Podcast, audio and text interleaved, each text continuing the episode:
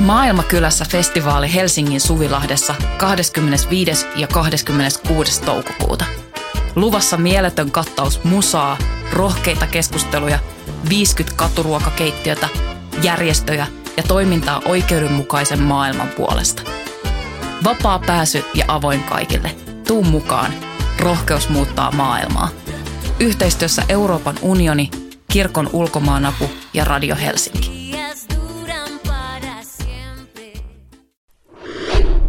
Voima. Ymmärrä maailmaa. Voima numero kahdeksan, 2022.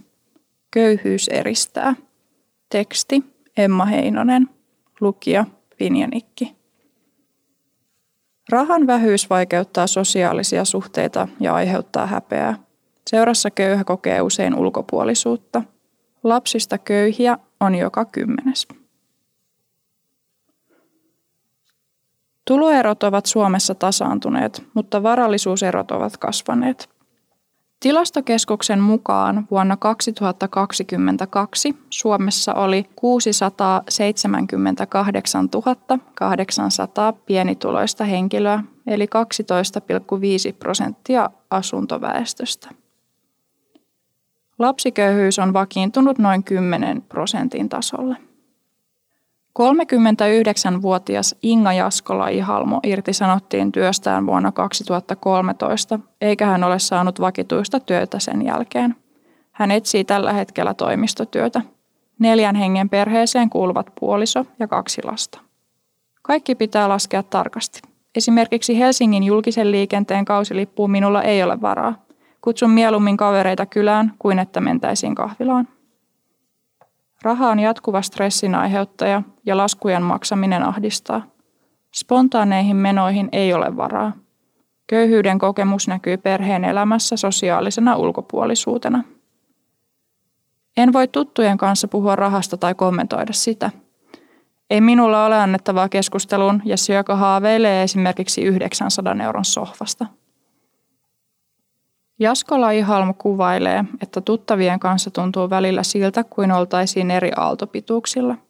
Köyhyyden kokemusta kyseenalaistetaan ja työttömänä rahan käyttämistä syyllistetään.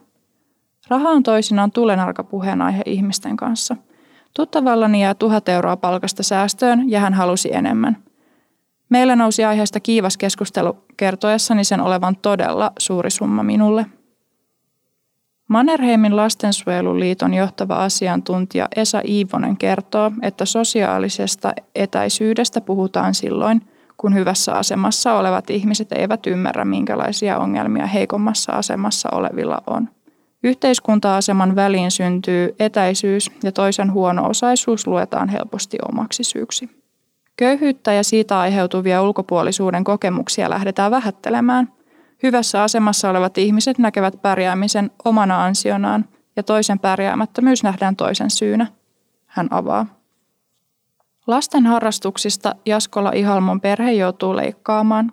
Niihin ei ole varaa. Ruokatilaukset lasketaan tarkkaan. Ulkona voidaan käydä joskus, mutta harvoin ja tarkasti budjetoiden. Jaskola Ihalmolle köyhä on vierassana, eikä hän halua ajatella perhettään köyhänä. Kyllä se on se häpeän tunne, mikä siitä nousee. Häpeä erityisesti siitä, kun ei ole rahaa ja joutuu sanomaan ei joillekin menoille. Rich splaining ei auta köyhää. Hanna, nimi muutettu, on 36-vuotias teatterialan freelancer. Hänen perheeseensä kuuluu lapsi, aviomies ja hän odottaa toista lastaan. Perheessä kumpikin vanhempi käy töissä, mutta he ovat osa-aikaisuuden ja keikkatyön vuoksi pienituloisia. Hanna kokee sosiaalista ulkopuolisuutta erityisesti eri alalla olevien lukiokavereiden kesken. Me eletään eri kuplissa. Kun keskustellaan lasten talvihanskoista, he arpovat 30 euron hanskojen välillä, kun itse etsin niitä kirpparilta muutamalla eurolla. Ja ajattelen, että ai, teillä on varaa laittaa noin paljon – Mediassa viljellään toisinaan rich splainingia. Se tarkoittaa sitä, että hyvin toimeen tuleva henkilö jakaa huonoja vinkkejä köyhälle. Yhteiskunnallinen puhe rahasta ja kulutusvalinnoista luovat Hannalle tunteen siitä, että hän on hyvin kaukana muista ihmisistä.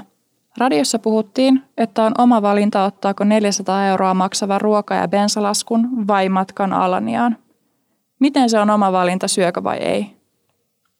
Sijoittamista ja säästämistä koskeva puhe niin yleisen keskustelun kuin läheisten ihmistenkin taholta lisäävät painetta siitä, mikä rahan arvo on. Ystäväni kehotti sijoittamaan ja sanoi, että hän laittaa joka kuukausi vain 100 euroa sijoituksiin. Voisin laittaa ehkä 5 euroa, en aina sitäkään. Elämme todella eri maailmoissa. Läheisten sijoittamispuheet luovat kateutta, mutta samalla kunnioitusta siitä, että toisilla on mahdollisuus sellaiseen. Häpeän ja katkeruuden tunteet nousevat pintaan, kun omaa tilannetta vertaa mielessä muihin. Ajattelen, että varmaan muillakin on samanlaista. Samalla kyseenalaistan, että tarvitseeko muiden oikeasti miettiä niin tarkasti kuin minun. Epävarma työelämä luo köyhiä.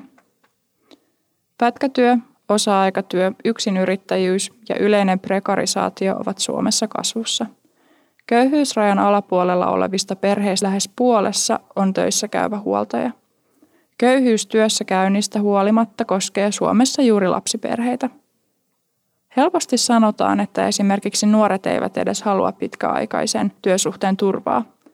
Välttämättömyydestä on tullut hyve, jota glorifioidaan. Esa Iivonen pohtii. Kulttuurialan freelancer, joka työllistyy osa-aikaisiin työsuhteisiin, pääsee harvoin nauttimaan vakituisen työsuhteen eduista, kuten työterveyshuollosta. Siinä on myös monia sosiaalisia vaikutuksia, jos ajatellaan esimerkiksi lapsiperheen vanhempaa, joka joutuu selviytymään pakkoyrittäjänä ilman työyhteisöä. Vaikka Hanna ei koe kenenkään suoraan syyllistävän häntä perheen taloudellisesta tilanteesta, hän kokee alan valinnasta häpeää. Olo on epäonnistunut ja koen, että en ole yhtä hyvä kuin ne, jotka ovat saaneet yhteiskunnassa sellaisen aseman, jossa heillä on säännölliset tulot. Hän kokee häpeää myös siitä, että on päättänyt jäädä niin pitkäksi aikaa alalle, jossa alusta saakka oli tiedossa työn epäsäännöllisyys ja epävarmuus. Samaan aikaan se on saattanut estää hakemisen jatkuvampiin työsuhteisiin, koska olen ajatellut, ettei tällä alalla ole sellaista. Laura, nimi muutettu, on 31-vuotias äiti, joka työskentelee tanssin kentällä freelancerina. Hän pohtii toisen alan ammattia, jotta saisi turvaa ja yhteiskunnallista hyväksyntää. Mulla on tosi kova päänsisäinen paine ja ristiriita. Olen kokenut syyllisyyttä tanssinopettajan koulutuspohjasta, koska tuntuu, ettei sitä arvosteta. Laura työskentelee peruskoulussa. Muun henkilöstön ja oppilashuollon taholta on sanottu, ettei hänellä ole lainkaan koulutusta eikä hänen osaamistaan pidetä arvossa. Hannan puoliso on maahanmuuttaja. Hänen oman alan työnsaantiaan on vaikeuttanut kielitaidottomuus sekä syrjintä esimerkiksi nimen perusteella. Hanna on työskennellyt samassa kulttuurilaitoksessa kymmenen vuotta.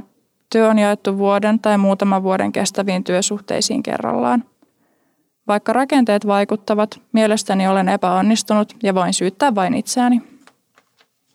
Lapsetkin tiedostavat statuseroja. Suurin huoli on se, että lasta kiusataan ja esimerkiksi vaatteita kommentoidaan, Hanna pohtii. Mitä vanhemmaksi lapsi kasvaa, sitä enemmän tulee taloudellisia vaatimuksia ja sosiaalista painetta. Koululaiset vaativat tiettyjä asioita, Laura miettii.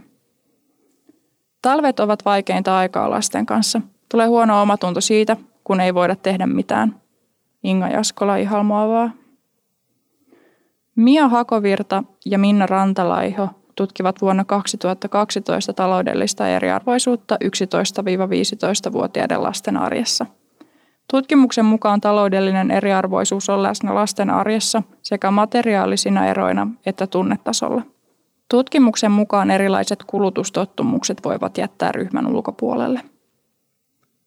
Lapset eivät elä tyhjiössä, vaan aikuisten rakentaman maailman keskellä – jos perheen taloudelliset voimavarat ovat matalammat, lapsen mahdollisuus säädellä sitä, että hänellä on jotakin mielenkiintoista, on pienempi.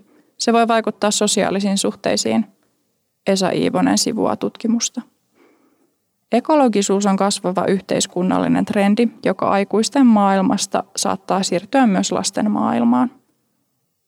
Pidän tärkeämpänä perheen arvoja kuin taloudellista tilannetta – Toivon, että lapsen kasvattaminen ekologisuuteen ja kierrättämiseen vaikuttavat hänen tulevaisuudessa.